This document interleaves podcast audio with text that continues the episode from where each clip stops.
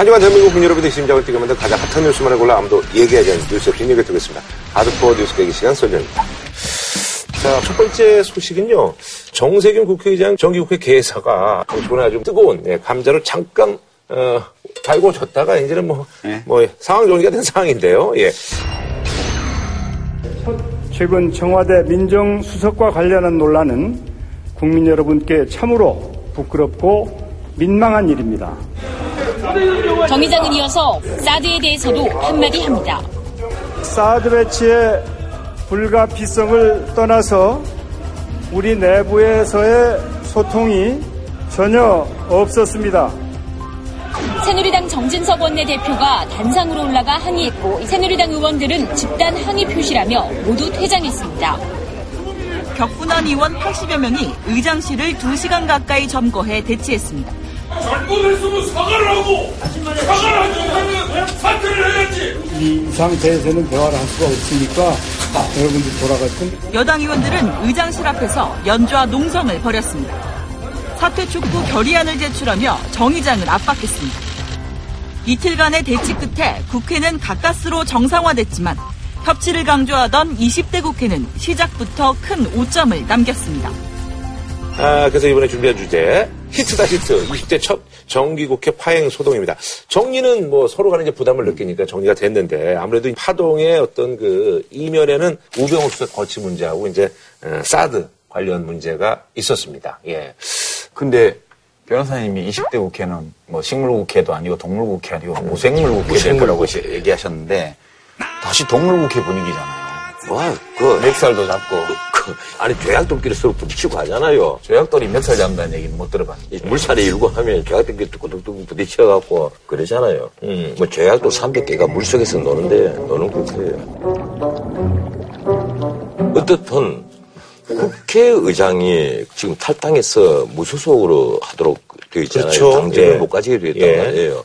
그 말은 두 가지 뜻이나 그렇다고 봐요. 하나는 중재자. 네. 이 중재자가 돼서 한쪽 당직을 갖고 있으면 안 된단 말이에요. 네. 또 하나는 심판자. 정세균 의장은 그런 면에 있어서는 이번에 대단한 실수를 한 것이죠. 근데 이건 정세균 의장뿐 아니에요. 앞에 정의화 의장도 그랬어요. 정의화 의장은 심심하면 기자간담회 개최하면서 개헌을 해야 되고 이분집중제를 해야 된다는 이런 식의 얘기를 계속하고 그러니까 자기 정치를 네. 한다는 뭐 얘기들이 좀 있었죠. 네. 자기 정치적 견해를 네. 끊임없이 쏟아냈단 말이에요. 그리고 지금 정세균 의장은 6월 초에 개원사에서 개헌을 얘기를 하신 분입니다. 개헌을 반드시 해야 된다는 얘기를 한 거예요. 근데 국회의장이 그런 얘기하면 안 되나요? 아니, 나는요. 그 국회의 수장이잖아요. 국회의 수장이 개원사에서 개헌을 얘기를 한다?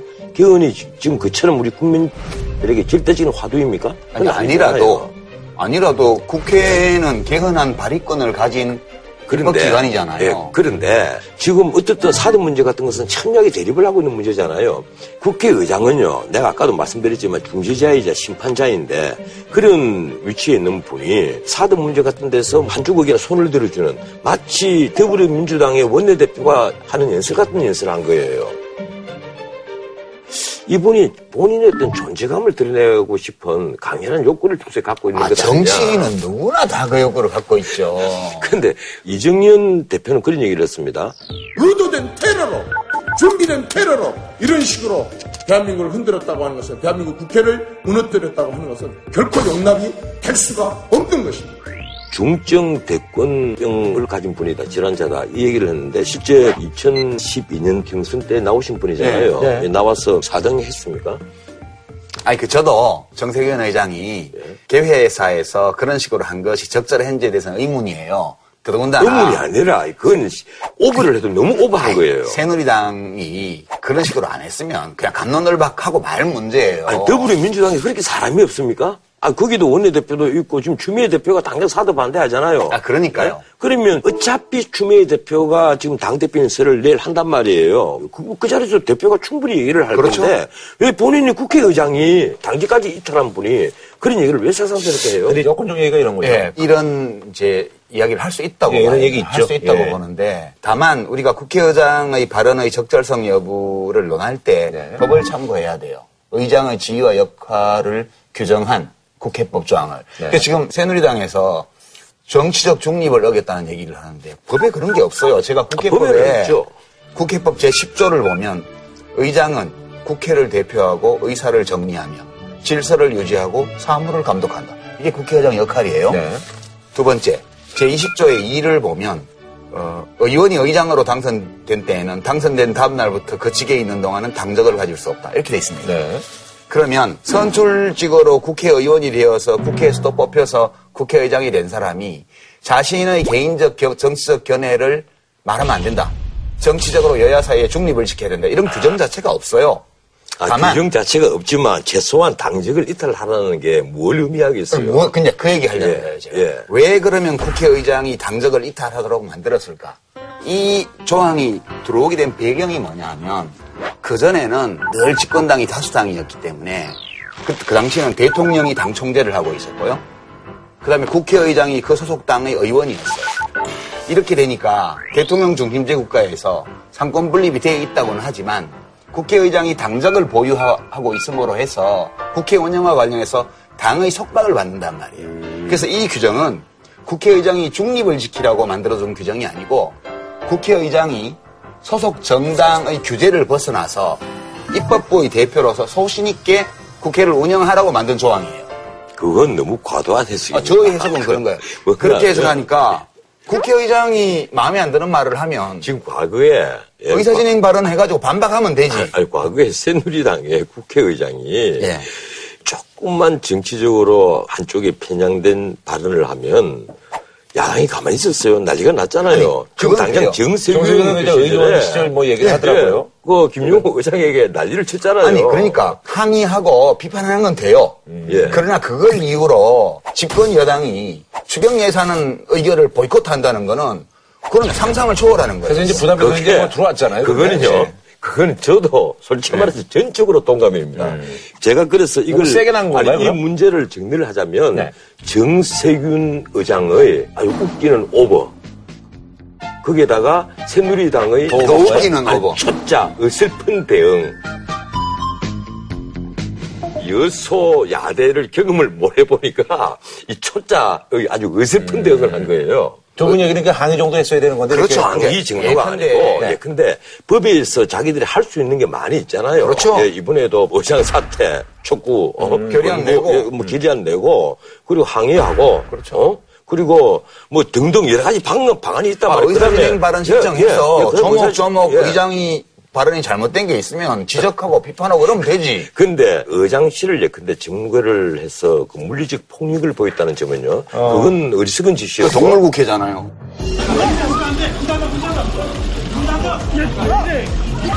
저기 안에 있는 기자들 빼. 안에 있는 기자들 빼. 기자분들 잠깐만 기다리세요.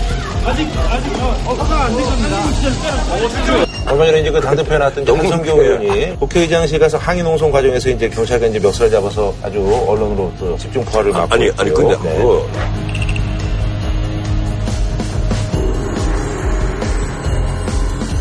내공이 없으니까 이러는 거예요. 그 막스 베버라는 이제 사회학자가 표현한 걸로는 이거를 정치인들에게 흔히 있는 비창조적 흥분 상태래요. 비창조적 흥분 상태. 이거는 그 염동윤 의원이라고 이제 재선했잖아요. 근데 이번에 얘기한 거 보니까 이게 뭐 힙합의 무슨 가사 같기도 하고 있어.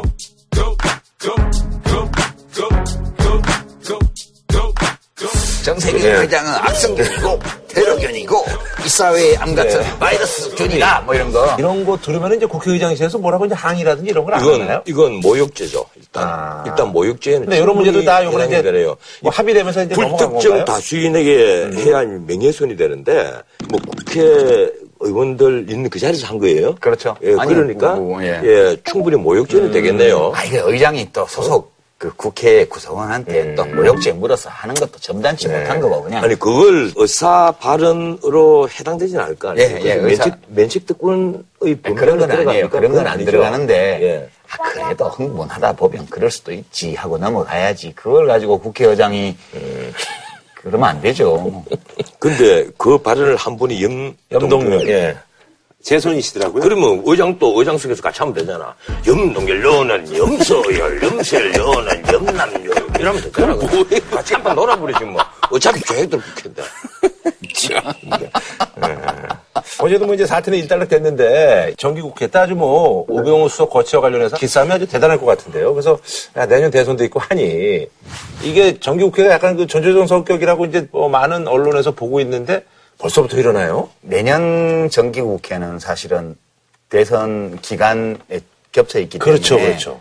뭐 좀 되기 어려워요, 뭐가. 그러니까 이제 이미 이제 뭐 기선제압 이런 것들이. 그렇죠. 끝나요. 그러니까 네. 이제, 금년이 가기 전에. 아. 이게 대선 전 마지막 정기국회니까 피차간에 한판 붙어야 되는 거예요, 지금. 그래서 이제 그렇게 한판 붙겠다는 의지가 정세균 의장 개회사를 빌미로 해서 삽파 싸움을 한바탕 지금 한 거죠. 예. 오늘 그러면 이정현 대표의 연설은 어떻게 보셨어요? 뭐 협치 뭐 얘기하고 오시던데. 보면서 예. 이분이 그 외국 영화를 너무 참 많이 봤구나. 어떤 면에서 그렇죠? 연설답게 하지 않고 너무 그 연기 하는 것처럼 나 처음부터 중계를 계속 지켜봤거든요. 네네. 이분이 연설할 때 시종일관 강한 임팩트를 자꾸 주려 하다 보니까 원래 말씀에 좀 약간 좀 예. 그 격앙된 그 특유의 톤이 있으시잖아요. 그런데 예. 하여튼 대표가 된 뒤로 하는 여러 가지 발언, 행동, 연설하는 것 이걸 지켜보면서 내가 하나 감히 충고를 드리자면 이러면 여당의 대표가 되는 게 아니고요. 청와대 당무수석이 됩니다. 당무수석? 내용적인 측면에서 뭐 짚어주실 건 없으신가요? 아니, 내용적인 뭐 측면은 김대중 대통령 집권 시절 국정에 더 적극적으로 협조하지 못한 점 사과드립니다. 국민이 뽑은 노무현 대통령을 탄핵했던 것 역시 사과드립니다. 아니, 그 얘기를 본인이 왜 해요, 지금? 그러니까 우리가 이렇게 협조를 안 해줬지만은 지금 박 대통령 되고 나서 정부 조직법부터 제대로 협조한 게 없지 않느냐. 이제라도 좀 협조를 해서 앞으로는 이 대선 승복의 원칙을 좀 만들자, 관리를 만들자 이 얘기를 하는데 지금 임기 1년 반 남긴 대통령을 감안할 때 너무 때려진 연설 아니에요? 이런 연설은. 근데 지금 이제 그 점이 포인트인데요. 네네. 이정현 대표의 연설을 저도 이렇게 보면서 아, 이분의 야당에 대한 인식이 어떤 건지를 좀 알았어요. 그러니까 이정현 대표의 인식을 보니까 주로 야당이 이렇게 전투적으로 나오는 이유가 과거에 김대중 정부 때 신한국당 또 한나라당이 협조 안 한 거, 그 다음에 참여정부 때 탄핵한 거 이런 과거 일에 대한 복수심 때문에 주로 야당이 저러는 것 같다. 이런 인식이에요. 그러니까 이걸 풀면 잘 될 수도 있을지 모르겠다는 생각에서 김대중 정부 때 김종필 총리 인준투표 안 해줘갖고 6개월 넘게 서리로 있게 한 문제라든가. 그래서 미안하다. 네, 뭐. 그 다음에 노무현 대통령 탄핵 이런 거에서 그때 자기 국회의원 아니었지만 다 당대표니까 우리 당이 한 거에 대해서 미안하게 생각한다. 저는 이건 진일보한 태도라고 봐요. 그런데 만약 그것이 주 원인이라는 이정현 대표의 인식이 현실을 바로 본 것이라면 그렇게 과거사에 대한 진일보한 태도를 보임으로써 문제를 풀 수 있겠죠. 근데 지금 제가 보건대는 과거사에 대한 복수심이 주된 동력이 아니에요, 지금은. 야당은 자기들이 옳다고 여기는, 국민을 위해서 바람직하다고 여기는 정책을 한번 해보겠다는 집권 의지가 주된 동력이거든요. 그러니까 이 판국에. 한마디로 이제 물 들어왔다는 얘기잖아요. 예, 지난번 얘기했잖아요. 네. 물 좀 들어오고 있어. 지금 배 띄우려고 준비하고 네. 있는데, 옛날 얘기 자꾸 하니까 야당에서는 짜증나는 거예요, 지금. 그런데, 네. 일단 오늘 야당의 태도 있잖아요. 정말 너무 나빴어요. 아, 예. 상대방 당 대표가 연설을 하잖아요. 들어줘야지. 야유하고 사과해 뭐 이런 소리가 생생하게 들리기도 하고. 그 비창조적 흥분상. 예. 아니 그런 거 있잖아요. 누가 시키는 거예요? 아니면 그냥 아니, 그게 이제 제가 좀 겪어본 바로는 정서적으로 이런 게 있어요. 지금 이 정치 선거를 통해서 정권을 세우고 뭐 선거에 지면 야당으로 가고 국회의원 나가서 떨어지고 되고 대통령 당선되고 떨어지고 이게 옛날에는 다 총칼 들고 죽이면서 하던 싸움을 문명화해가지고 지금 이렇게 하는 거잖아요. 그렇죠. 예. 그런데 이제 어떤 정서가 있냐면 우리나라가 대립이 굉장히 심한 건데 이념적으로 지금 새누리당 쪽에서는 지금 야당이 10년 집권한 동안 나라 망했다. 쟤네들 사상적으로 의심스러운 자들이다. 쟤들이 또 집권하면 나라 망한다. 이렇게 생각하는 거고요. 그럼 지금 야당 쪽에서는 50년 동안 집권했다가 10년 동안 정권 잃었다가 다시 집권해서 지금 9년 차인 저 집단이 나라를 망치고 있다. 이렇게 생각하는 거예요. 그래서 상대방 당을 라이벌, 경쟁자로 생각하는 것보다는 민주를 생각하는 거예요? 네, 없어졌으면 좋을 그럴 대상으로 생각하는 정서가 양당 모두에 있어. 저도 겪어봐서 알거든요. 좀 나지 않았나요? 이 얘기를 네. 우리가 한 2005, 2006년, 10년 전에 제가 라디오 때 우리 둘이가 하던 토론에 들어갔던 10년 지났는데도 아직까지 그래요? 제가 이제 같은 거예요. 그때 지금은 2번 당이 있었을 그때는 때인데 1번 당이었고 회의할 때 그 얘기를 했어요. 뭐 저쪽이 정권 잡으면 이민 간다는 얘기도 나오고 막 이러더라고요. 그래서 제가 한나라당이 정권 잡는다고 나라가 망한다 이렇게 생각하면 안 됩니다. 국민들이 그 당을 좋아하면 그 당이 정권 잡는 거고 우린 또 야당을 하면 됩니다. 이 얘기를 했다가 패배주의자, 분열주의자, 뭐 무슨 내무반에 수류탄 던지는 놈 이렇게 욕을 먹어요. 그러니까 양당 모두가 내부에 예, 이런 분위기가 네. 있기 때문에 막 누가 나서서 상대방 당대표가 연설하는데 막 야지를 넣으면 그걸 옆에서 막 말리면 그 사람이 이상한 것처럼 되는 분위기가 있어요. 요즘도 그래요? 저는 많이 없어진 줄 알았는데 요새 보니까 지금 하는 거 보니까 똑같은 양쪽 다. 다만 네. 하나 그 우리 유 판사가 하신 말씀 중에 하나 잘못된 게 하나 있어요. 뭔가 하면 양당의 이념의 대립이 심해서 그런 게 아닙니다. 이념을 하나도 모르는 사람들이 패거리를 지었거든요. 패거리식이 강해서 그래요. 쉽게 말하면 그것도 있죠. 예, 네. 예, 칠성파하고 오비서왕파가 서로 영혼이 마음속인 것 뭐 이처럼 되는 거예요. 근데 이념도 예. 좀 달라요. 아니 그러더나 그 인사청문회에 있어서도 조윤선 장관 후보자 같은 경우는 그냥 혼자 아주 뭐 난타를 당하고 조윤선만 난타 당한 것이 아니라 그 김재수 근데 장관? 그분은 저라도 좀 흠집이 좀 많으시더라고요. 난타를 당했죠. 네. 사실 그대로 말할 것을 맹서합니다. 후보자님 그 장려 인턴 관련해서 질의드리겠습니다. 36억을 지출한 겁니다. 1년으로 평균을 대보면 7억 2천, 하루에 평균 200만 원 썼습니다. 배우자께서 주로 공정거래위원회 기관에서 남편께서 일을 하셨다는 말씀이시지 않습니까? 사실 그대로 말할 것을 맹세합니다. 5년 동안의 시세 차익 얼마나 올렸습니까? 기억하십니까? 왜 이렇게 또 대형 평수만 골라서 사시는지 모르겠는데 용인에 있는 93평 아파트에 전세를 사셨죠? 대한민국 국민 중에 1.4%로 4억 5천만 원을 은행에서 빌려서 집을 구입할 수 있는 사람들이 과연 몇 퍼센트가 된다고 생각하십니까? 어떻게 어머니께서 무슨 생각으로 이 피부 그 사상의 계층에 그 도움을 받으려고 생각했을까요? 여러 가지 문제가 많아요. 예컨대 조윤선 의원 같으면 생활비 논쟁 3년 6개월입니다. 동안에 생활비 논쟁입니다. 18억 3천만 원? 예, 18억 3천만 원을 썼다. 한 달에 한 5천만 원씩 썼다. 이러니까 본인이 또 해명을 하더라고요. 거기에는 국세만 들어가 있고 지방세 낸 게 빠지가 있으니까 지방세 빼고 아들 유학비, 예, 애들 유학비 빼고 지방세 그거 얼마 된다고? 글쎄, 애들 유학비 빼니까 그 한 달에 한 2천만 원 쓴 거 됩니다. 그 한 달에 2천만 원. 그러니까 이게 공직자는 나가고 들어오는 돈이 확실해야 돼요. 재산 신고를 해마다 하기 그렇죠. 때문에. 그런데 조윤선 장관은 지금 참 어렵게 된 게 전체 이제 지난 몇 년간의 소득 액수가 있잖아요. 그 소득 액수는 3년간에 세후예요. 다 기본적으로. 예, 그렇죠. 그러니까 이제 지방세 얘기는 말도 안 되는 거고 문제는 소득이 이만큼 있는데 저축이 별로 안 늘었어요. 저축 한 5억 정도 뭐. 예, 그러면 소득과 저축 사이에 엄청난 차이가 나는데 근데 신용카드 기록을 보니까 조금밖에 없어요. 지출 기록이. 그러면 나머지 돈 어디 간 거야? 그러면 의심이 5만 원짜리 현금으로 다 바꿔서 김치냉장고에 넣었나? 이런 의심을 받게 되죠. 근데 그 의심을 안 받으려면 다 썼다고 얘기를 해야 돼요. 썼다 그러면 한 달에 막 5천만 원씩 써야 되는 거야. 문제 포인트는 이제 그 생활비를 많이 쓴 게 아니라 23억을 벌었는데 저축한 거 500원 이제 18억인데 그 돈이 과연 어디 갔느냐? 예, 이래도 문제 저래도 문제. 근데, 써도 문제 안 써도 문제야. 근데 논란이 됐던 것이 장녀가 뉴욕 초등학교를 다니는데 당시에 이것이 불법 조기 유학인 줄 몰랐다는 거예요. 본인이 법률 전문가 아니에요. 몰랐다? 모르는 걸로 하자 그러고. 예, 있겠죠. 좋습니다. 이걸 그냥 넘어가 주겠습니다. 제가 지금 청문위원 같으면요. 그리고 서울대 이 교수에게 2만 원씩 한 달에 주고 특혜 레슨을 받았다. 막 이것도 신분공개가 일단 넘어가겠는데 변호사 남편이 그렇지, 예? 공정위를 상대로 하는 공정위원회를 상대로 하는 이 소송을 26건을 네. 했어요. 그런데 조윤선 의원이 그 당시에 정무위 의원이었단 말이에요. 그게 공정위 담당이에요. 네. 이거야말로 내가 그렇게 흥분하던 바로 이해충돌을 하는 거예요.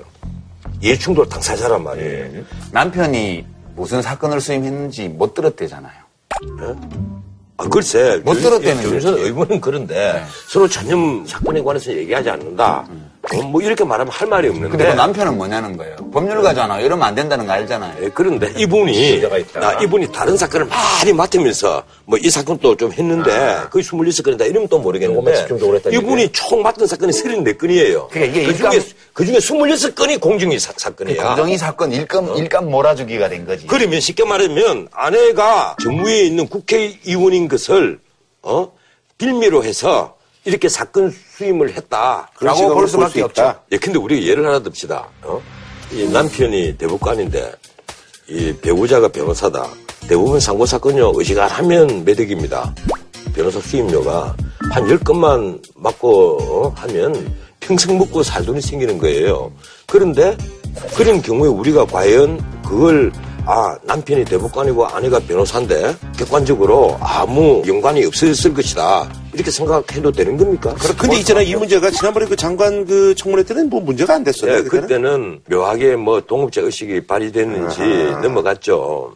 야당이 그때에 비해서 기가사라 그래. 그런데 이분은 또 김재수 이분이 얘기가 많더라고요. 뭐 93평짜리 아파트를 뭐 용인 뭐 성북동에 93평짜리 전세를 뭐 1억 9천에 뭐 몇 년 살고 1억 9천이죠. 네. 아무리 용인이지만 그렇게 할 수 있는 거야. 1억 9천만 원 전세금 주고. 근데 그분 말씀은 이제 거기가 미분양이 많고, 뭐, 이분 입장에서. 그러면 93평짜리 1억 9천만 원 나한테 전세 안 하면 줘. 근데 그거 가서, 이거 보고 좀 뛰다니고 놀게. 얼마나 넓어. 뛰다니고 놀게. 축구해도 돼. 화장실에서.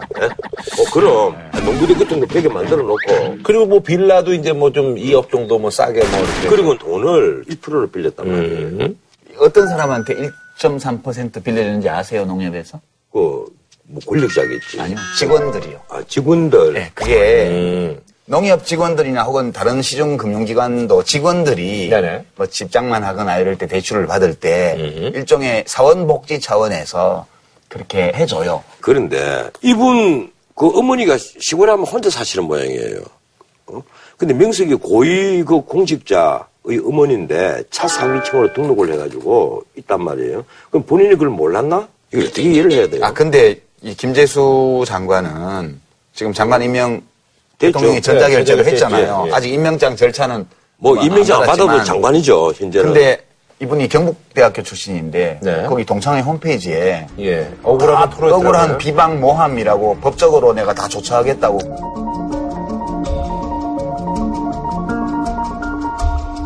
사실 이러면 안 되거든요. 이게 원래 장관 청문회를 하면 합당한 비판, 지나친 비판 또는 때로는 비방도 당하게 돼 있어요. 그게 통과 의례거든요.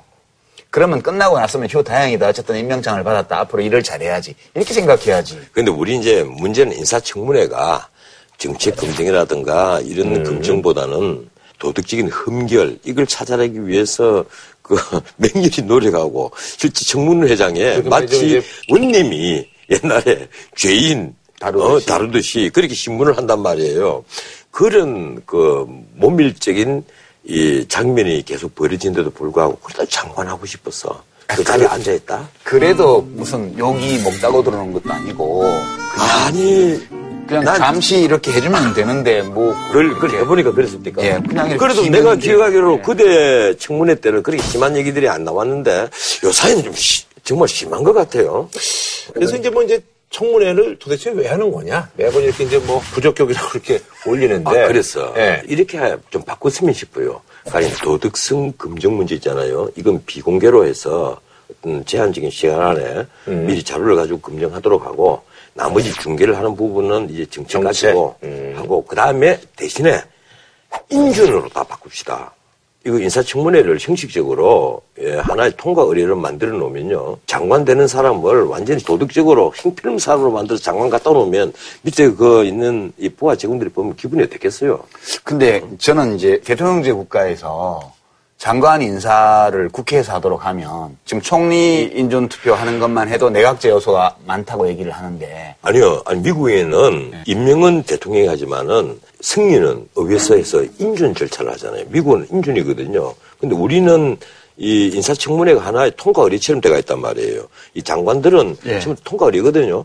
근데 이게 조금 문제 있다고 봐요. 근데 오히려 청문회를 할 것 같으면 인준을 붙여야 되는 것이고 안 할 것 같으면 애초에 빼버리든지. 아니 저는 이 현재의 국무위원 인사청문회 제도가 현재 여당이 야당일 때 요구해서 예. 그 노무현 대통령이 수용을 해서 이게 들어온 제도잖아요. 아니 그전에 2000년부터 한 것 아니에요? 아 근데 국무총리하고 권력기관만 했고요. 예, 권력기관 국무위원 그렇죠. 인사청문회는 2005년도에 예. 법이 아, 그렇죠. 개정되어서 예. 2006년 1월달에 처음으로 한 거예요. 그게. 근데 그 저는 이 청문회 이렇게 엉망인데 그냥 임명하면 뭐하러 하냐 이랬는데 저는 그렇지 않다고 보고요. 대통령이 도대체 어떤 사람을 데려다가 일시키는지를 국민들이 알 수 있잖아요. 그럼 뭐 언론이 충분히 검증을 할 텐데. 그러니까. 그래서 나는 미국처럼 인준을 하자는 거지. 진짜. 이런 얘기가 나오는 거. 뭐 저런 사람을 데리고 와서 왜 저런 사람을 장관시키 이런 얘기가 나올 수 있다는 것 자체가 국민들이 알 권리를 행사하게 되었다는 거고. 인사 문제 생기면 항상 네. 이게 지지율이 떨어지더라고요. 네. 그러니까 대통령 국정수행 지지도가 계속 하락 추세잖아요. 60대 30이에요 지금. 그러면 평가는 대통령이 정치적으로 책임을 지면 돼요. 아니 근데 이제 어쨌든 이제 이런 그 인사 관련돼서 이제 그 검증을 하는 게 이제 그 민정수석인데 그래서 또 이제 역시 또 우병우 민정수석의 또 얘기가 그것 때문에 나오고 있는 상황입니다. 그것 때문에 이번에도 가령 조윤선, 김재수 두 분 중에 한 분은 낙마하지 않겠느냐 이런 얘기가 많이 떠돌았단 말이에요. 그런데 낙마하면 어떻게 해요? 우병우가 검증 잘못했다는 책임을 져야 되니까 직접적인 증거가 되어버린단 말이에요. 이러니까 절대 그런 일은 없을 것이다. 세 명 다 임명할 것이다. 근데 아니나 다를까 그 세 명에다가 대법관까지 전자결제로 임명을 다 해버리는데 박근혜 대통령이 전자결제를 통해 임명한 사람은 모두 4명입니다. 야당은 청와대가 두 장관의 임명을 강행하자 즉각 반발했습니다. 장관으로 임명되기에 부적격한 후보자에 대한 임명을 강행한 것은 국회의 인사청문회 절차를 무시한 처사이고 국민을 모욕한 것에 다름 아닙니다. 참 대법관이 좋은 명분이 된 거예요. 대법관 속 위에 띄워놓을 수가 없으니까 전자결제를 해야 되잖아요. 그러니까 하는 김에 장관까지 한꺼번에 임명을... 이 우병우 살리기도 너무 좀 심한 것 같다는 생각이 들어요. 이렇게까지. 자 그런데 그럼 또, 한 평으로 한 줄 평. 남으시죠. 예. Wag the dog. Wag the dog. 예. 미심장하게 한마디만 하겠습니다. 꼬리가 네. 몸통을 흔든다. 머리를 흔드는 건데. 자 하는 거. 저는 뭐 20대 첫 정기국회가 좀 시끄러웠는데. 싸우는 거 가지고 막 뭐라 그러는데요. 싸워도 싸울 만한 문제 가지고 좀 수준 높게 품격 있게 좀 싸워줬으면 하고 바라봅니다. 예, 자 다음 분은요. 해외 체류 중에 그 자국민의 신변보호 이거 뭐 국가의 어떻게 보면 기본인데요. 제 공간에 체류 중에 우리 자국민에 대한 처우에 대해서 불만의 목소리가 많이 나오고 있습니다. 그래서 이번에 준비할 주제 여보세요 거기 누구 없소. 아, 그것도 좀 제대로 해. 이런 정도는 해야지. 이거는 할게요. 예, 이거는. 여보세요? 거기 누구 없소. 아, 그거 좀 끈적끈적하게. 여보세요? 거기 누구 없소. 아, 노래가 맞지가 않아요, 그거는요. 여보세요? 거기 누구 없소. 좀 버전 때 여러 버전이 있는데 변호사님 버전으로 저희가 쓰는 걸로 하고요. 근데 사실 그 중국에서 이런 일들이 많이 일어나잖아요. 그래서 중국에서 좀 뭐 사업하기 힘들다 그래서 뭐 이런 얘기 매번 나오는데 이번에 또 이제 여류 사업가에게 굉장히 억울하고 분통 터진 일이 발생이 되는데 여기서 우리 그 영사의 어떤 그 발언이라든지 이게 행동이 사실 그 국민들 입장에서 봤을 땐 많이 좀 뭐라고 그랬더라? 이해가 안 가는 그런. 한 남성이 남의 집 대문을 억지로 열려고 합니다. 중국 상하이에서 활동 중인 여성 사업가 신모 씨 집에 중국인 채권 추심업자가 침입을 시도하는 장면입니다. 현지 경찰에 신고해봐도 알아서 하라는 답만 들은 신 씨는 우리 외교부 영사관에 신변 보호를 요청했습니다. 하지만 사흘 만에 신 씨 집을 찾은 남모 영사의 대답도 크게 다르지 않았습니다.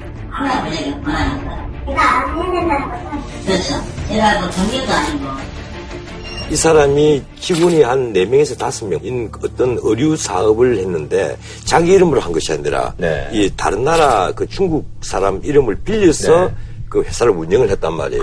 그런데 내가 이제 중국인 이제 이 문제되는 분을 계약을 하는데 중국 사람 주장은 뭔가 하면 내가 상여금까지 1년에 2만 위안씩 받기로 했는데 그런데 돈을 안 줬다 이 얘기고 그래서 총계 못 받은 돈이 10만 위안이다 이 얘기고 한국 사업가 얘기는 3층 위안씩 계약을 해서 잡힐 서명한 계약서가 있고, 그리고 준만큼 다 줬고, 네. 하도 10만 위안을 자꾸 달라고 와서 또 두드리고 발로가 차고 협박을 하고 위협을 하니까 지금까지 준 것이 6만 2천 위안을 줬다. 우리 돈으로 한 1,000만 원 정도를 준 것 같아요. 그래서 이제 중국에도 노동중재위원회, 예, 노동중재위원회가 있는데 거기에 제소를 해가지고 이 아주 이례적으로 네네네. 한국 이 사업자 손을 들어준 거예요. 보니까 예. 계약서가 있거든. 예. 이 3천 위안씩 주도록 계약서가 딱 있단 말이에요. 이러니까 손을 들어준 거예요. 그런데 이제 이 중국 사람은 그게 아니에요. 그래갖고 이제 채권 추심 예. 업자까지 데리고 와서 이제 예. 몸두둑이고 뭐. 예. 그런데 거기에 이제 우리나라 영사가 가서 그 처신이 좀 잘못됐죠. 예. 영사라는 게 예사 밑에 공사, 공사 밑에 영사잖아요. 그걸 정상적인 것 같으면 중국 공안에다가 연락을 그렇죠. 해야 될 거 아니에요. 우리나라 사람이 이런 식으로 불법적인 이 중국인의 행패에 협박에 지금 아주 위험한 상태에 놓여 있다. 좀 도와달라. 이렇게 중국 공안에 그 요청을 해야 될 텐데 그런 걸 하지 않고 아니 내가 뭐 경비원도 아니고 뭐지요 하는 말 그래서 나온 거예요. 아니 원래 이제 여기 지켜주라. 상하이 정도 되는 영사관이면 굉장히 클 거 아니에요. 우리 교민들도 많고 네. 그래요. 온갖 일이 다 있겠죠. 그러면 영사관에서 평소 공안하고 좋은 관계를 유지해야죠. 관시도 네. 쌓고 이렇게 하면 이제 공안 쪽에 아는 분한테 전화해서 좀 도와주세요. 좀 정리해 주세요. 이렇게 요청을 하고 열심히 해야 되는데. 네. 일은 많고 이렇게 하다 보니까 자기도 짜증 났겠지. 그러니까 이게 어디까지 해야 되는 거야 이거? 그러니까 짜증 좀 낸 거네. 근데 보고 자체가 틀이에요. 보고 자체가 이 영사가 좀 잘못한 부분이 있어요. 네네. 보고 자체가 우리 국민이 회사를 불법 운영하는 과정에서 임금 체불까지 했다. 중국의 신대사관에 그래서 분쟁을 일으키고 그걸 해당 직원이 추심을 하는 과정에서 발생한 분쟁이다. 잘못 파악한 거죠. 완전히 중국인 입장에서 보고서를 냈단 말이에요. 그래서 이런 걸 보고 물론 이제 상하이 같은데 우리 금도 많고 영사가 도와줘야 될 일이 얼마나 많겠어요. 그렇죠. 뭐 술집에 가득하겠죠. 이런 게 정신없이 바쁘지만은 내가 보기에는 이건 좀 영사가 실수를 해도 큰 실수를 했다. 자기도 모르게 그런 실언을 한 거겠지만 네. 평소에 마음의 자세가 그러니까 여기 나오는 게 아니냐. 아니 그런데 물론 나중에 그 취지가 왜곡됐다 이런 식으로 변명은 한 모양인데 어떻든 이건 말이 아니라고 봐요. 총영사는 사과했더라고요. 예, 예. 이게 근데 비단 여기만 그런 게 아니란 말이에요. 이게. 다른 데 있는 영사 업무 담당하는 분들도 이와 비슷한 일이 너무 많이 생기니까. 그 요번에 그 멕시코에서 성매매라든지 이런 거 관련돼서 혐의를 받고 8개월째 이제 옥살이를. 그래서 이게 사실은 언론사에 소개가 돼서 지금 여러 얘기들이 좀 나오고 있습니다. 이 경우는 이제 그 멕시코에 그 가라오케를 하는데 본인은 동생의 약혼자 가라오케라고 얘기를 해요. 예, 본인이 놀러 가서 예. 예, 한 3달짜리 이제 뭐 비닐을 벗고 놀러 갔는데 거기서 그 근데 경리 장부 그걸 좀 정리를 해줬다고 하더라고요. 예, 엑셀로 주는 일을 했다. 네. 근데 신고는 누가 했는지가 지금 불명해요. 네, 맞아요.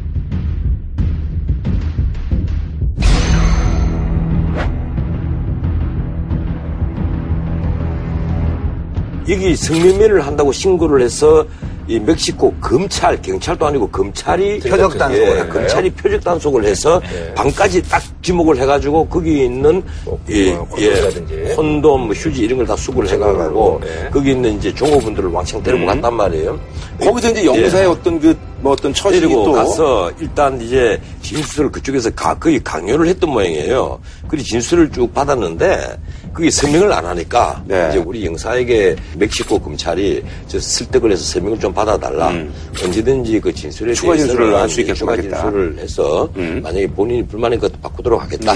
이렇게 해서 우리 영사는 서명해라. 네. 다음에 다 바꿀 수 있단다. 그래야지 풀려날 수 있다. 네. 네. 이렇게 해서 서명을 다 받고 그 서명이 증거가 돼서 기소가 돼서 법원까지 다 넘어가 버렸단 말이에요. 그리고 영사의 어떤 진술이 좀 상반되더라고.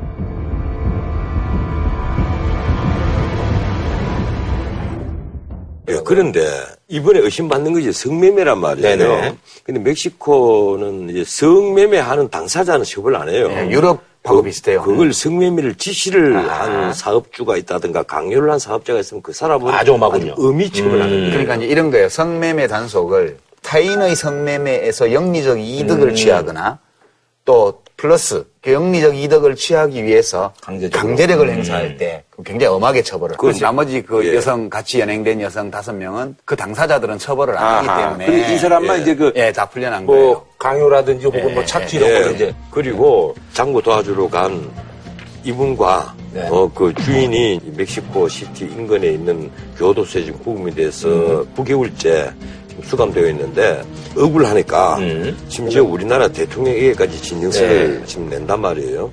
근데 아직까지는 우리 정부가 이분을 제대로 도와주지는 못하는 모양이에요. 이분이 주장한 얘기를 하면 이 멕시코 검찰에서 너무나 인권 침해를 많이 당했다는 거예요.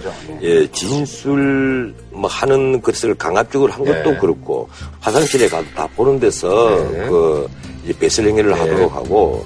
그리고 옷을 다, 그 남자들 네. 다니는 데서 옷을 벗으라고 하고, 여러 가지. 멕시코는 외국인이라고만 그렇게 한 게 아니라, 멕시코의 구금시설의 전반적인 상황이 지금 그런 거예요. 오늘 얼마 전에 그 저기 이제 멜 깁슨 나온 영화 봤는데, 정말 말도 안 되더라고요. 거기서. 좀 과장이 있지만. 네, 뭐, 아니, 거기서 이렇게 죄 진 사람하고, 죄 안 진 사람하고 왔다 갔다 뭐 살림 차리고 살고 막 난리도 아니더라고. 야, 거기 막 의사가 막 거기서 수술하고 막, 야, 그 영화 제가 재밌게 봤는데, 그걸 보고 나서도 이 기사를 보니 그러니까 야 이게 진짜 소문이 없던데 거기. 주로 아 그 영화 한번 보세요. 예, 저도 봤어요. 제목이 그린공과 네. 뭐 그럴 거야. 예, 아마. 그 영화보다는 난 이 사건을 보면서 집으로 가는 길. 아, 집으로 가는 길. 전도연 씨 나왔죠. 전도연 씨가 했던 2004년도 10월달에 있었던 실제 예, 실화를 바탕으로 했죠. 정미정 사건이라고 해서 KBS 추적 60분에 등장했던 사건인데 이분은 누가 옆에서 문석이 옮겨준 400만 원 줄게. 이러니까 그 400만 원 때문에 잘못한 건데 들고 갔는데 그게 뭐 코카인이었어요. 본인은 마약이라는 생각을 전혀 하지 않았고 문색인 줄 알고 갔다 이러지만 당시에 이제 여러 가지 법령으로 보면 마약 소지 및 운반죄 중죄죠. 아주 중죄였단 말이에요. 그 프랑스 오를리 공항에서 체포가 돼가지고 아프리카에 있는 프랑스형 마르티니크 교도소에서 진짜 마피용이 2년 동안 수감돼 있었잖아요. 네네네. 그리고 그 영화에서 보듯이 그 수용 시설이 굉장히 처참했단 말이에요. 마피용보다 예. 조금 나았을 거예요. 예. 이러니까 그 집으로 가는 길이 보기보다는 엄청난 반향을 일으켰죠. 그래서 어떻든 석방이 돼서 이제 우리나라로 돌아왔는데, 근데 이것이 제2의 집으로 가는 길로 비화될 소지가 다분히 있는 거예요.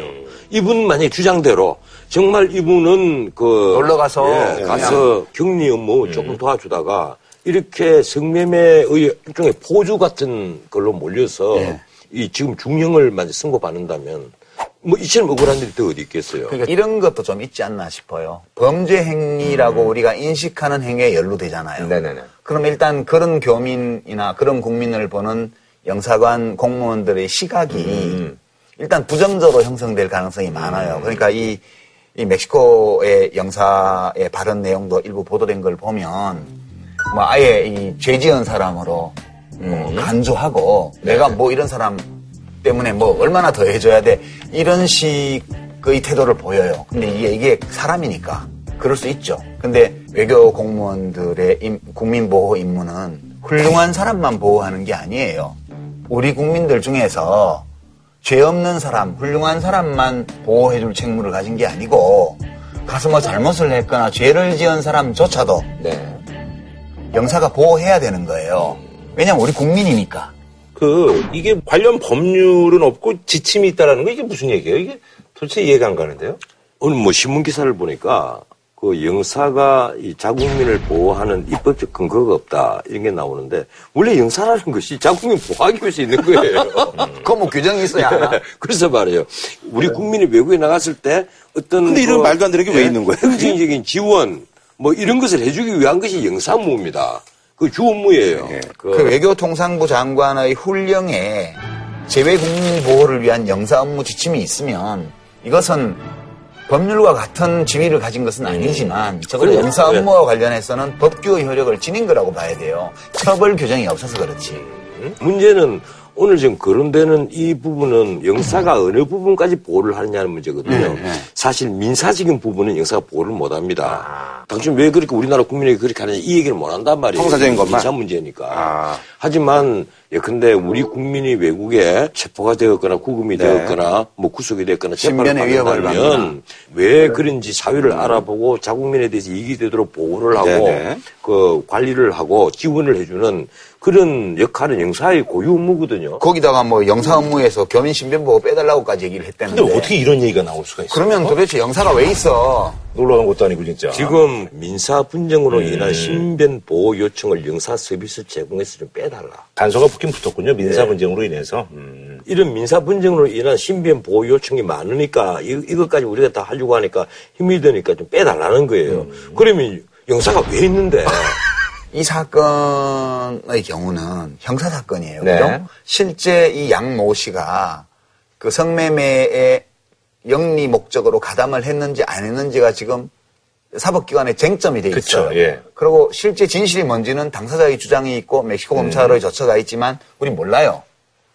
이제 모르는데 우리가 지금 따질 수 있는 거는 여행을 가서든 출장을 가서든 뭐 사업을 하러 갔든 간에 어떤 이유에 의해서든 형사법에 저촉이 되어서 이제 인신구속이 된 경우 내가 뭐 잘못했더라도 일단 무섭잖아요.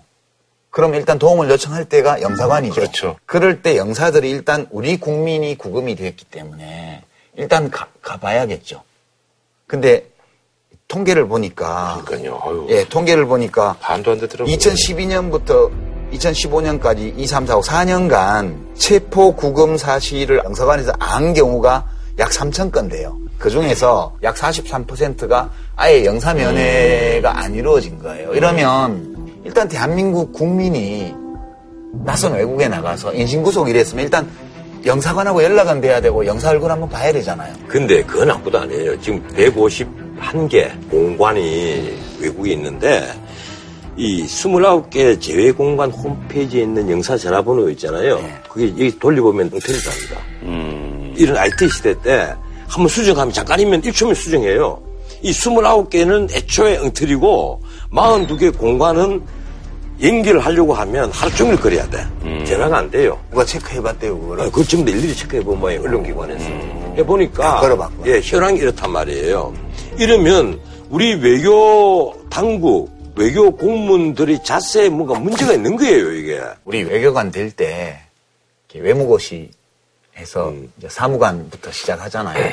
근데 제가 이런저런 기회에서 이렇게 보면 참 좀 심각한 것 같아요. 왜냐하면 그 영사관이나 대사관의 맨 막내 직원이 돼가지고 한국에서 고위직 인사들 오면 봉고차 몰고 공항에 마중 나가서 호텔에 짐 옮겨주고 뭐 그리고 심부름하기 바쁘고 시내 가이드도 해줘야 되고 저녁에 어디 술 한잔 먹고 싶다 그러면 어디로 데리고 가야 되고 이런 업무를 하면서 그 젊은 20대 후반에 이제 막 채용된 외교관들이 굉장히 자탄하는 걸 제가 본 적이 여러 번 있어요. 실제 고위직들이 그 외국에 출장 가면 뭐 국회의원만 가도 일단 대사관에서 나오지 않으면 다음에 화를 낸대요. 질타가 돌아오거든요. 나를 우습게 봤다 이거예요. 이러니까 이 대사관에 한정된 그 인원으로 이 그런 분들 접대하기 너무 바쁘니까 이런 영상 뭔지 하냐는 거예요. 그러니까 제가 오래전 일인데 제가 젊었을 때 유학가 있을 때인데 제가 개인적으로 아는 국회의원이 세 분이 독일에 놀러와서 우리 집에서 자고 제 고물차를 타고 같이 하이델베르크로 로렐라이로 제가 안내를 하고 이럴 때인데 저는 아무한테도 연락 안 했죠. 근데 우리 집으로 전화가 왔더라고요. 영사관에서. 그래서 제가 필요 없다.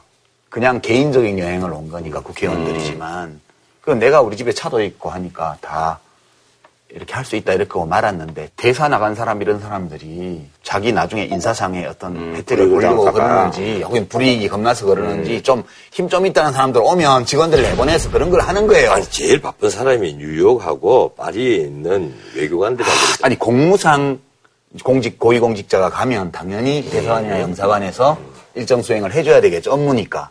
그러나 개인적인 여행을 하는 경우에까지도 그것도 바랜대요. 또 그런 거를. 어떻든 영국이나 프랑스 같은 데서는 제외에 있는 자기 동포들에게 그 위기가 닥치고 뭐 하면 그 해결하기 위해서 위기 대응반이 항상 있다는 거죠. 시스템이 좋다고 그러더라고요. 예. 한 30명에서 50명 정도 이 위기 대응반이 항상 있답니다. 근데 우리는 그것도 없어요. 만약에 우리 제외 국민에게 어떤 문제가 생기면 행사 확인하기 바쁩니다. 예. 그래서 그걸 해주면 자기 임무들 마치 다 마친 것처럼 하거든요. 가령 외국에 어떤 무슨 대형 사고가 터지면 그 비행기에 아니면 그 배에 아니면 거기 그 지역에 우리 그 교민이 사망자가 있다 없다, 부상자가 있다 없다. 그거 알려주기 바쁜 거예요. 그럼 끝이에요. 알겠습니다. 예. 한효름 변호사님 부탁드리겠습니다. 그 우리 정부는 훌륭하지 않은 국민도 보호해야 돼요. 그래야지 모든 시민들이 보호받는다는 확신을 가질 수 있거든요. 집으로 가는 길 같은 영화가 다시 만들어지지 않기를 바랍니다. 자, 박근혜 대통령이 국내 정치를 잠시 뒤로 하시고 3개국 순방에 나섰는데요. 박근혜 대통령이 러시아와 중국, 라오스 3개국 순방에서 미중러 정상과 각각 정상회담을 한다고 청와대가 밝혔습니다. 사드 배치 결정 이후 첫 만남에서 이견을 좁히는 데는 역부족이었습니다. 일단은 그 9월 2일, 3일 러시아 이제 블라디보스토크에 이제 참석을 했는데 여기는 이제 동방 경제 포럼에 참석하기 위해서 그 국영통신사하고 가진 서면 인터뷰의 내용이 사드 네. 뭐 북핵 문제가 좀 해결이 되면 뭐 우리 필요 없다라고 얘기를 했는데요. 이번에 가기 전에 네. 예, 청와대에서 몇 차례 회의를 하면서 논리를 하나 만든 것 같아요. 거기 이제 조건부 배치론. 그 우리에게 문제되는 것이 그 북핵과 미사일 아니냐. 이 문제만 해결되면 우리 사드 배치 하려도 배치 안 한다. 그리고 이제 두 번째는 북핵과 미사일에 대응하기 위한 사드니까 그 범위 안에서 약속을 지키겠다. 네. 요 얘기예요. 이게 이제 조건부 배치론인데 네. 일단은 푸틴에게는 좀 호의적으로 받아들이신 것 같아요. 아. 예, 그러니까 푸틴은 뭐라고 응대를 했는가 하면 북핵 불용 원칙은 변함이 없다. 자칭 핵 보유 지위를 용인할 수 없다. 이렇게까지 네. 표현을 했거든요. 자칭이라는 표현이 들어가 있더라고요. 북한의 자칭. 예. 근데 그 조건부 사드로는 이제 미국하고 어떤 그 교감하에 예, 얘기한 물론 건가요? 이제 물 밑에서 다 그 어느 정도 논의는 다 했겠죠. 근데 그 저는 이거 보면서 좀 웃기는 게 웃는 게 왜 그렇게 어마어마하게 웃어요? 약간 실수입니까? 아니면 뭡니까? 실수죠. 아 그래요? 예. 이게 무슨 애들 병정놀이 하는 게 아니잖아요. 그러니까 이 사드와 엑스밴드 레이더의 기능과 성능, 배치 목적 이런 거에 대해서는 러시아 정부가 잘 알아요. 푸틴도 잘 알고. 네. 근데 북핵이 언제 해결될지도 모르고 북핵을 해결할 수 있는 외교적인 그런 협의나 협상이나 육자회담 이런 거 포함해서 아무것도 안 되고 있는데 그렇죠. 이 얘기를 하니까 우선 이제 그 점이 있고요. 네. 두 번째는 시진핑도 좀 그랬지만 푸틴 대통령도 이 얘기를 잘 안 하려고 그래요. 모두 발언해서 얘기도 안 했고 그 이유가 두 가지가 있는데요. 네. 첫 번째 이게 미군 무기예요. 그렇죠. 미군 무기를 한국 대통령하고 얘기할 필요는 원래 없는 거지. 두 번째는 미사일 쏘고 이런 상황이 되면 준전시 혹은 전시 상황인데 그때 작전 통제권이 미군한테 있단 말이에요. 네. 푸틴 입장에서는 별로 얘기하고 싶은 생각이 없는 거예요. 그리고 정상들 간에 뭐가 되려면 물밑에서 이미 실무선에서 협의가 돼야 되는데 그런 거 없이 그냥 가서 하는 거란 말이에요. 그러니까 내가 푸틴이라도 뭐 깊게 얘기하고 싶은 생각이 없을 것 같아. 근데 그건 조금 이제 지나친 그 생각 아니냐는 게 어차피 사드 배치에 대해서 이것은 네. 미군의 무기지만 한국 정부가 오케이 하기 때문에 사드를 배치하는 형식이 되어 있는 거예요. 네. 나는 푸틴 입장에서는 좀 한국에 미안한 것도 있을 겁니다. 지난번에 유엔 안보리 제재 때 그 밝혀졌다시피 북한의 미사일이라든지 핵무기에 관련된 어떤 자료, 지식 그리고 미사일 부품 이런 것을 사실 러시아가 공급했다는 게 어느 정도 밝혀졌단 예, 말이에요. 맞아요. 특히 이번에 SLBM 실험을 북한이 성공했다고 하잖아요. 많은 전문가들은 러시아의 지원이 없었으면 SLBM을 못 만들었을 것이라는 거예요. 예, 근데 푸틴이 하나도 미안해하는 마음 없을 거예요. 그 사람은요 KGB 출신의 현대판 짜르예요. 아, 물론 푸틴이. 그런데 네, 네. 근데 이번에 한 걸 보면 박정희 대통령 1979년도 그 마지막 휴오죠. 청화 전진이라는 걸 미국 경매 시장에서 러시아 정부가 사서 박근혜 대통령에게 일부러 선물을 할 정도였으니까 아하. 그건 아마 우리 언론에서도 깜짝 선물이라고 했는데 그럴 정도로 나름대로 승인은 보였단 말이에요. 그 마지막 공동기자회견에서 사드를 의식적으로 그 얘기를 하지 않았거든요. 이게 러시아와 한국의 뭐 어떤 현안 경제적인 문제 이런 걸 중심으로 얘기를 했는데. 근데 푸틴의 이야기는 이런 거예요. 계속 철도 연결이라든가 이제 가스전 문제라든가 현안들이 있었잖아요. 푸틴 말을 가만히 뜯어보면 북한이 안 끼면 사업될 게 없으니까 북한을 끼워서 잘 해야 된다는 얘기를 했잖아요. 그러니까 아주 원론적인 입장 표명에 그친 거예요. 그리고 러시아와 한국 사이에 또 경제 교류도 많이 진행되고 있기 때문에 일부러 한러 관계를 나쁘게 할 필요는 없다고요. 푸틴 입장에서도. 그러니까 의전상 환대는 하고 실제적인 얘기는 안 하고 이렇게. 그러니까 저는 궁금한 거죠. 게 아무래도 이제 중국하고 러시아하고 사드에 관한 대응이 어떤 예민함이라든지 이런 것들이 좀 다르거든요. 그 점은 맞아요. 많이 틀려요. 네. 이 중국은 그 자국의 안보 이익을 해친다 이렇게 봤기 때문에 이번에 시진핑이 G20 개막 연설 때 안보라는 것은 이 한 나라만에 관리하는 것이 아니라 옆에 인접국과 다 연관되어서 관리되는 것이다. 各国安全紧密相关，没有哪一个国家可以独善其身，共同维护和平稳定的国际环境。 이 얘기를 했단 말이에요. 그런데 러시아는 일련의 어떤 사대에 관한 우려 이런 얘기가 전혀 외부에 흘러나오지 않았어요. 네. 이 러시아는 또 하나 사드 문제라든가 미국과의 문제를 어떤 식으로 보는가 하면 이 유럽에서 우크라이나 사태를 두고 그 천리하게 미국과 러시아가 대립했잖아요. 사실은 동북아의 어떤 패권 문제는 그런 것을 커버하기 위한 하나의 제스처 정도였고 사실 중국은 그렇지 않단 말이에요. 그래서 이게 죽어주는 그 정도예요. 군사적인 이유도 있어요. 지금 중국의 ICBM 발사기지들이 대체 3군데 정도 있습니다. 미국을 향한 거는 북동 쪽에 있고요. 네, 그렇겠죠. 그다음에 러시아를 견제하기 위한 거는 훨씬 더 서쪽의 내륙 쪽에 있고요. 예, 유럽 쪽이나 이제 남중국해 쪽으로 겨냥한 거는 또 왼쪽에 있죠. 그러니까 사드의 성능, 기능, 그다음에 엑스밴드 레이더, 거기 딸린 레이더의 성능에 대해서 여러 가지 말들이 있어서 우리 같은 전문가가 아닌 사람들은 판단하기 뭐 매우 어렵기는 하지만 성주에 사드를 갖다 놓을 때 뭐 800km까지만 한다 이렇게 얘기하는데 그게 아니고 사드에 딸린 레이더는 시간이 8시간 정도만 있으면 마음대로 도달거리를 조절할 수 있어요. 최대면 2000km까지? 아니요. 그 이상이요. 아. 3000km까지도 간다는 거예요. 그러니까 잠깐만요. 지금 제가 드린 말씀이에요. 중국이 왜 더 예민하냐 하면 태평양 쪽을 향해서 있는 ICBM 발사기지가 그 레이더의 활동 범위 안에 들어갈 가능성이 러시아에 비해서 훨씬 많기 때문에 중국이 훨씬 더 예민하고 러시아는 그에 비해서 좀 여유가 있는 거예요, 그냥. 예.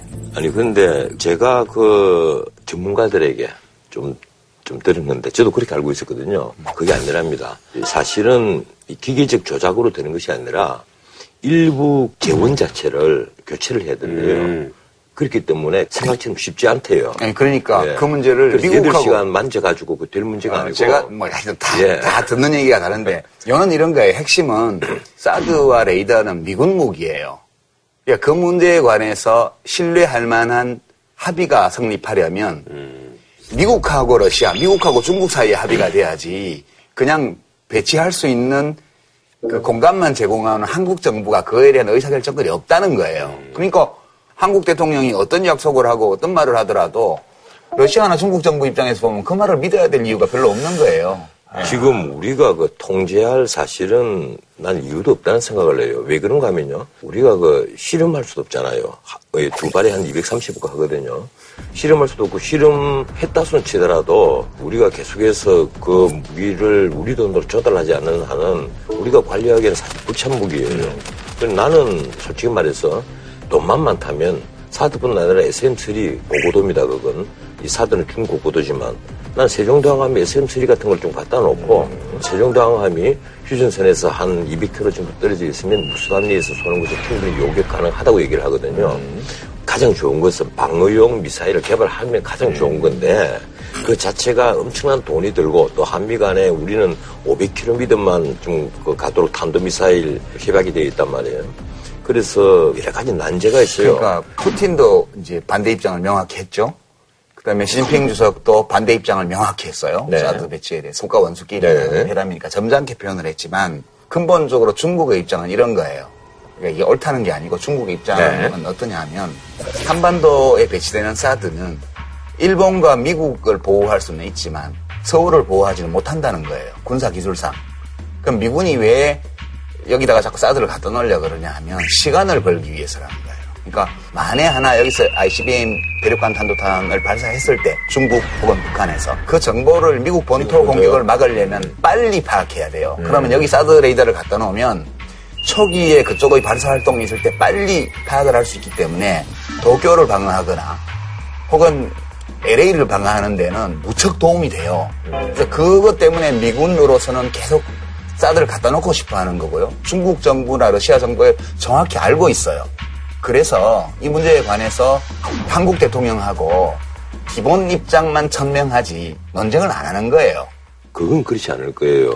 그 시진핑도 이 결국 한국과 전략적 뭐 동반자 관계 이걸 그 계속 얘기를 강조를 하면서 나름대로 한국 정부의 어떤 협조 같은 걸 기대하는 부분이 있단 말이에요. 그렇죠. 그 아까 말씀하신 부분 중에 사드가 가령 우리를 서울을 방어하지 못한다. 이 문제는 사실은 많은 군사 전문가들이 똑같은 우려를 합니다. 실제 수원 원주 라인 이남은 유효하지만 사드를 어디에 배치해도 마찬가지라는 거예요. 그건. 그렇죠. 우리 언론이 마치 사드를 수도권 주변에 배치를 해놓으면 수도권에 방어되지 않느냐 이 얘기하는데 그건. 그게 아니라는 거예요. 네. 이 효율적으로 실제 가능한 것은 수원 원주 라인 이남이라는 거예요. 그러니까 사실 사드를 어디에 배치하느냐 문제는 그건 우리가 수도권을 포기하느냐 방어하느냐 하는 그 문제와 직결되지 않는 문제라고 하는 것을 우리 언론이 잘 얘기를 하지 않아요. 다만 제가 여기서 강조하고 싶은 거는 사드를 한반도에 배치하면 일본은 좋아요. 미국도 좋아요. 있는 무기를 갖다 옮겨오는 거기 때문에 부지는 여기서 제공하고요. 자기들이 추가적으로 비용 드는 건 없어요. 근데 한국은 덤터기를 쓴 거예요. 그 비용이 발생하잖아요. 비금전적 비용이요. 그러니까 그 사드 배치로 인해서 중국, 러시아와의 관계가 악화될 때 올 수 있는 여러 불이 그건 한국이 감당해야 돼요. 그러니까 혜택은 미국, 일본이 누리고 비용은 우리가 다 감당하고 이렇게 덤터기를 쓴 거기 때문에 되게 외교적으로 볼 때 그 어리석은 결정을 한 거라고. 지금 비용은 미국이 되는 거예요. 우리는 부지 그리고 만약에 남북한 간에 전쟁이 벌어지면 전방만 중요한 것이 아니에요. 수도권만 중요하지 않단 말이에요. 수원, 오산, 이남에 있는 우리 지역에 대한 방어도 굉장히 중요한 거예요. 우리는 지금 우려하는 것이 초기의 북한 공격을 어떻게 억제하느냐, 제어하느냐는 문제란 말이에요. 우리가 고민하는 문제는 어떻게 한반도에 전쟁이 안 일어나게 할까를 고민해야죠. 그런데 전쟁이라는 것이 우리가 아무리 고민을 하고 우리가 아무리 그 평화를 꾸려봤자 우리가 힘이 없으면 평화가 유지가 안 됩니다. 그게 제 생각이에요. 우리가 힘이 없는데 무슨 놈의 평화가 유지가 돼요? 아니 뭐 그런 언론은 찬성하는데요. 아니 어쨌든 사드는 분명히 우리에게도 필요한 무기예요. 그건 맞아요. 나는 안보를 두고 난 논란을 벌이는 것은 난 정말 이해를 못 하겠어요. 그런 말이죠. 이번에 박근혜 대통령이 이제 중국 방문 그리고 러시아 방문의 어떤 뭐 다른 뭐 가시적인 성과는 좀 아니 뭐 러시아 같은 데서는 이제 근데 5,600만 불짜리 비료 공장 그 유조선 이런 거 우리가 다 수주했잖아요. 이런 경제적 효과는 그거는 정상회담 때문에 수준한 게 아니고 비즈니스로 수주한 거예요. 물론 어쨌든 정상회담에서 그 최종적으로 결론이 났잖아요. 모양 내는 거죠. 그리고 이 G20 같은 데서는요. 이 시진핑도 처음에 개막 연설할 때는 좀 그 사드를 염두에 두고 한 발언으로 좀 강한 톤의 발언을 했지만은 결국 그 박근혜 대통령하고 그 같이 참석을 한 이 세션 1. 거기에서는 박근혜 대통령이 이른바 그 누에꼬치론을 얘기를 했지 않습니까? 거기에서는 박근혜 대통령이 이른바 그 누에꼬치론을 얘기를 했지 않습니까? 이 우리가 구조개혁을 하기 위해서는 누에꼬치에서 애벌레가 이 커서 그걸 뚫고 나와서 나비가 돼야 되는데 그걸 쉽게 좀 나오라고 뚫어주면 나와서 얼마 못 쓰면 죽어버린다는 거예요. 얘기를 하니까 시진핑이 그게 이제 마지막 마무리 발언 때 우리가 그 구조개혁을 해서 이 누에꼬치에서 애벌레가 나비가 되어서 비상하듯이 해야 된다.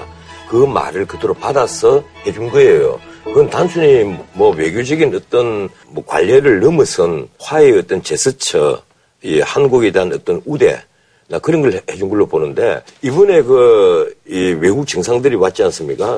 정상이 왔는데 레드카펫 깔린 트랩들이 쫙 다 나가잖아요. 그 박근혜 대통령에게도 이 레드카펫 풀로 완전히 깔려가 있는 트랩이 다 나갔어요. 근데 오바마 같은 데는 냉대를 했단 말이에요. 트랩을 제공을 안 했어요. 물론 미국은 그건 아니다. 우리는 경호 때문에 트랩 제공을 우리가 거부했다. 뭐 이렇게 얘기를 하는데 미국하고 중국이 뭐 그 이전에도 공항에서 기자들 오니까 막 그 빗겨락하고 고승이만 오고 갔다는 지금 분위기 안 좋은 거예요.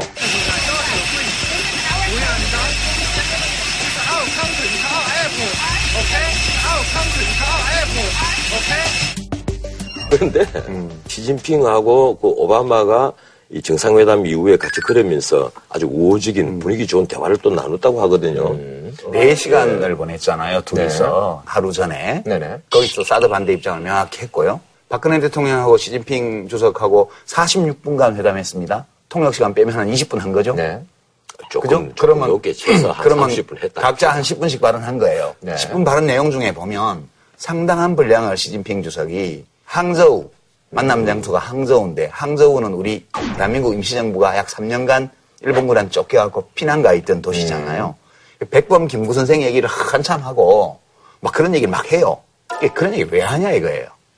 왜 하냐 이렇게 보면 너네 옛날에 살림 어려울 때 우리나라에서 우리가 문간방 하나 내줘가지고 훌륭한 분들이 오셔갖고 이렇게 했잖냐. 역사적으로 우리가 굉장히 우호적인 관계에 있는 나라다. 그때 누구하고 싸웠어요? 일본하고 싸웠잖아요. 네네. 너네 요새 왜 미국 일본하고 편먹고 우리한테 이러니 이 얘기를 간접적으로 한 거라고 저는 생각해요. 예. 그렇게까지 깊게 생각해서 그런 얘기를 했으리라고. 알겠습니다. 자, 죽음을 선택할 권리, 인간의 그 존엄사를 인정하는 그 세계적 추세에 이제 우리나라도 이제 곧 합류를 하게 될 거라는 소식이 전해졌는데요. 그래서 이번에 준비한 주제, 사느냐 죽느냐 그것이 문제로다. 존엄사법 통과 그 내용입니다.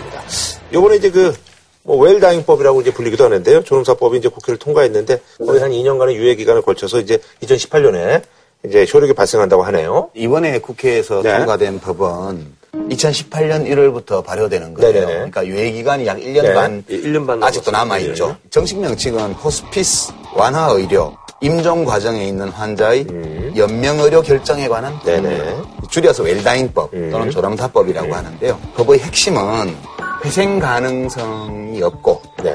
치료해도 회복되지 않으며 급속도로 증상이 악화되어서 마지막이 임박한 상태에 있는 환자에 대해서 심폐소생술, 혈액투석, 항암제 투여, 인공호흡기 착용 등 죽음의 기간만을 연장하는 의학적 시술 이거를 하지 않을 수 있도록 허용해주는 법적으로 이게 법률적으로 큰 판례들이 있었어요. 네네. 이 97년 12월달 일어난 사건인데 사망 가능성이 굉장히 높은 그 환자였어요. 그런데 이 경막에 출혈을 일으키는데 이 경막의 혈종 자체는 제거를 했는데 내부종이 그대로 내가 부어 있고 해서 위험했단 말이에요. 그래서 병원에서 계속 치료를 요했는데.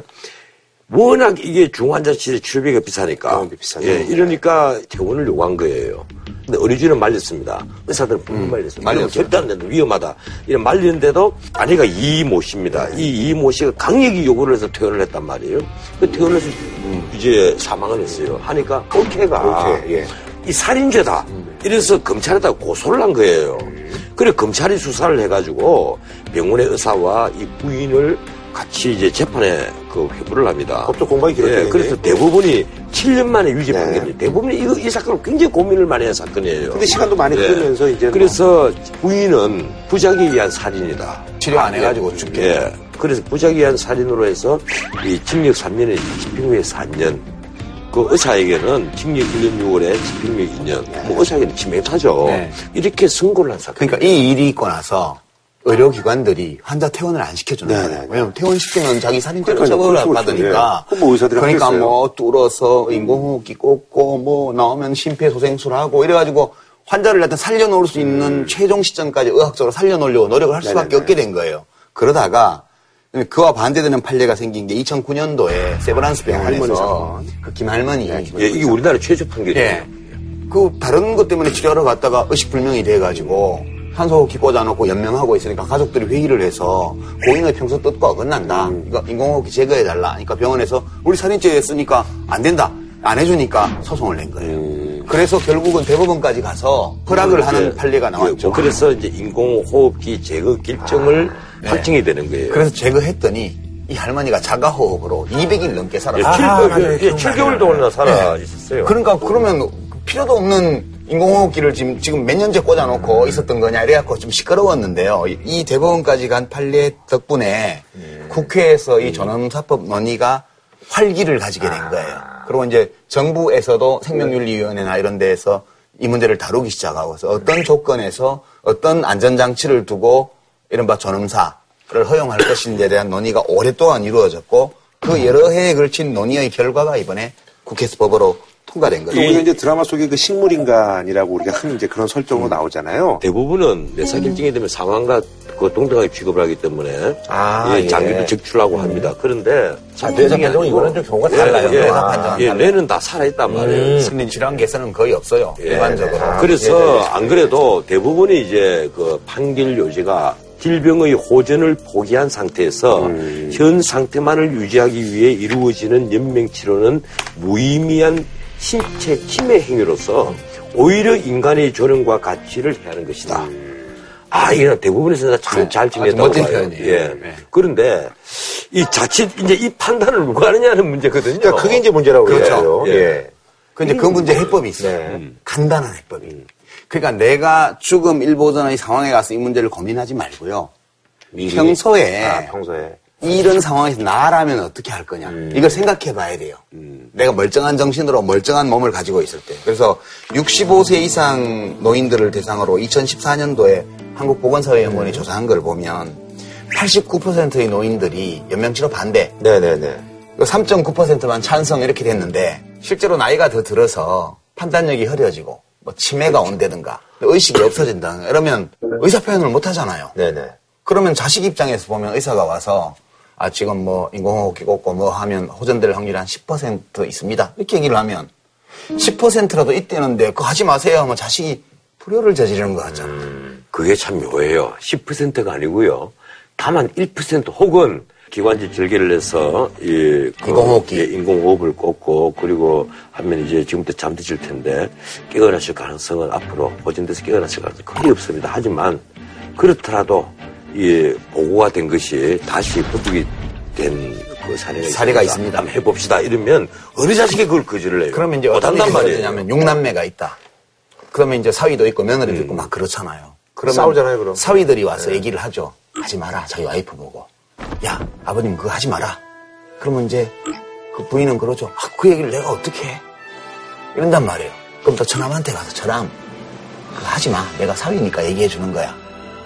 그러면 처남도 속으로는 아, 안 했으면 좋겠는데 라고 판단하다가 가족 구성원 중에 누구 하나인가가 사랑할 가능성이 1%로도 있다는데 안 하면 자식된 도리야. 이러면 그렇죠, 그럼 또. 다 말을 못해서 결국 절개하는 거예요. 일단 절개해서 딱 꽂으면 그때부터 돌아가실 때까지 아무 의미 없는 연명치료가 계속되는 거예요. 일단은 가능성이 조금이라도 있다는데 그걸 어떻게 안 해요?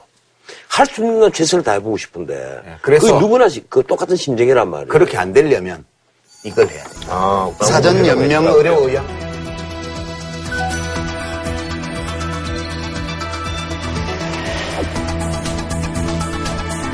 아, 요거는 예전부터 이 무의미한 연명치료를 하지 말자는 캠페인을 한 시민단체가 있어요. 그래서 이 사전연명의료의향서 또는 사전의료의향서를 검색을 하면 그래요? 예. 이걸 작성해서 보관하는 은행도 있어요.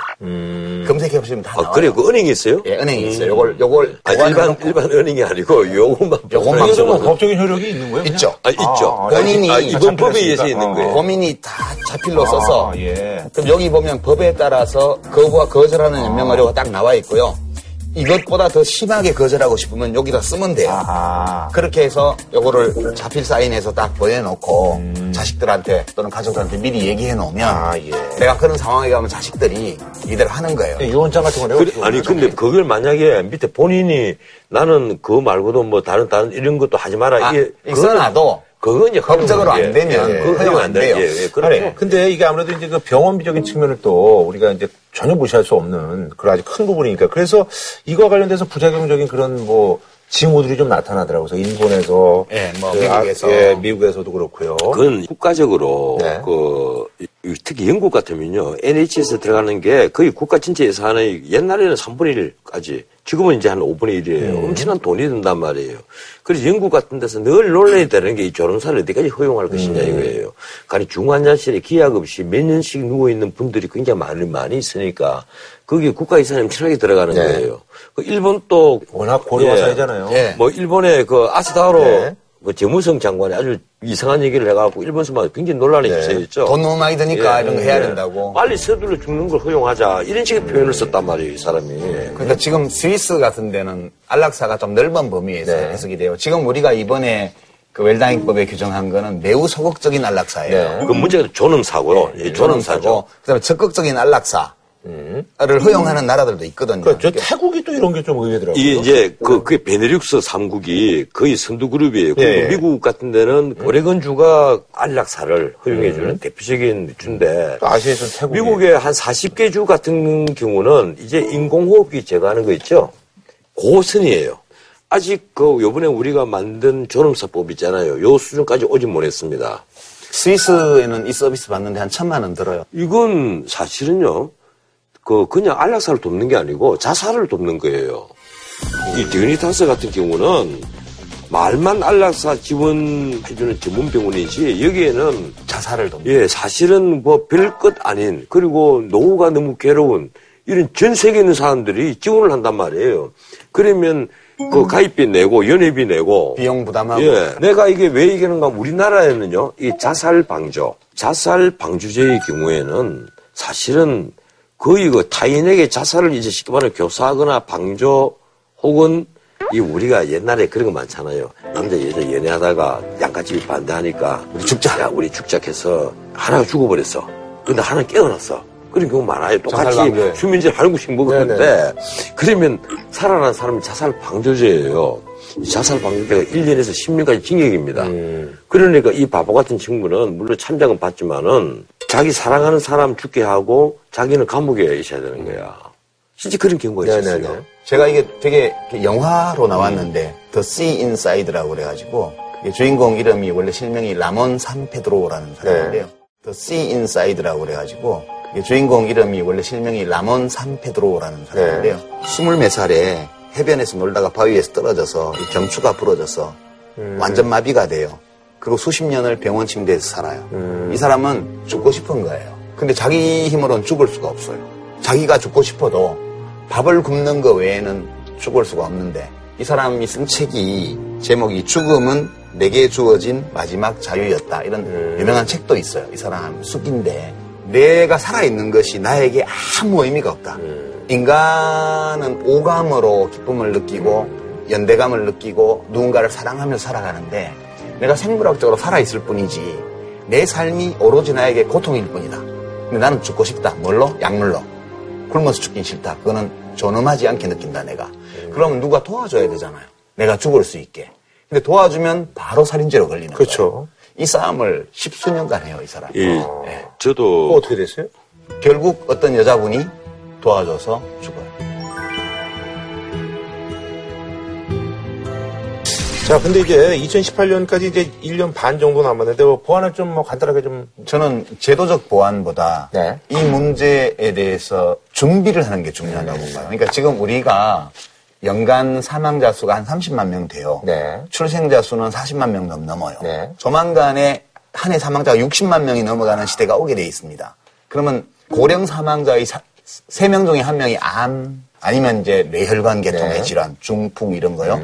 그러면 이제 치매와 등등 이런 게 다 오게 되는데 그 내 몸이 그렇게 되기 전에 내 삶의 의미에 대해서 한번 생각해보고 죽음이라는 걸 어떻게 바라볼 건가. 누구나 죽는 거기 때문에 죽음을 무조건 어두운 것, 피해야 될 것, 두려운 것으로 인식하지 말고 나의 마지막 가는 길이 어때야 할지에 대해서 서로 얘기 좀 나누고요.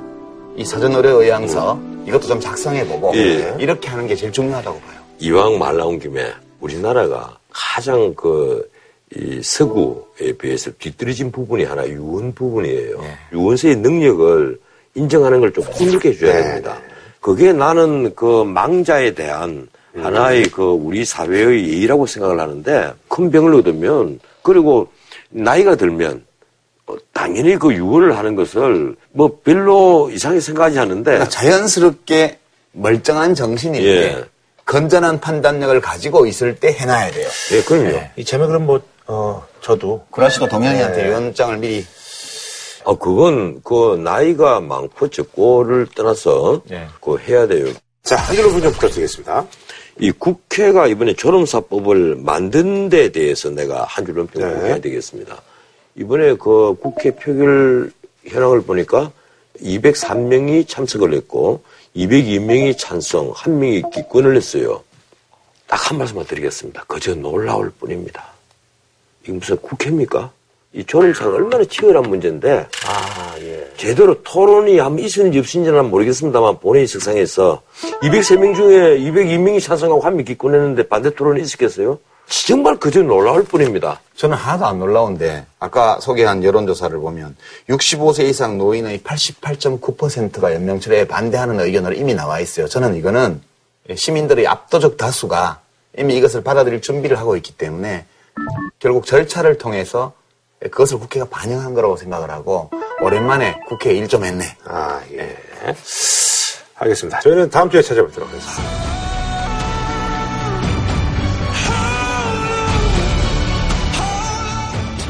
한우 특등심 한 가지만 싸게 파는 명인등심에서 문화상품권을 드립니다. JTBC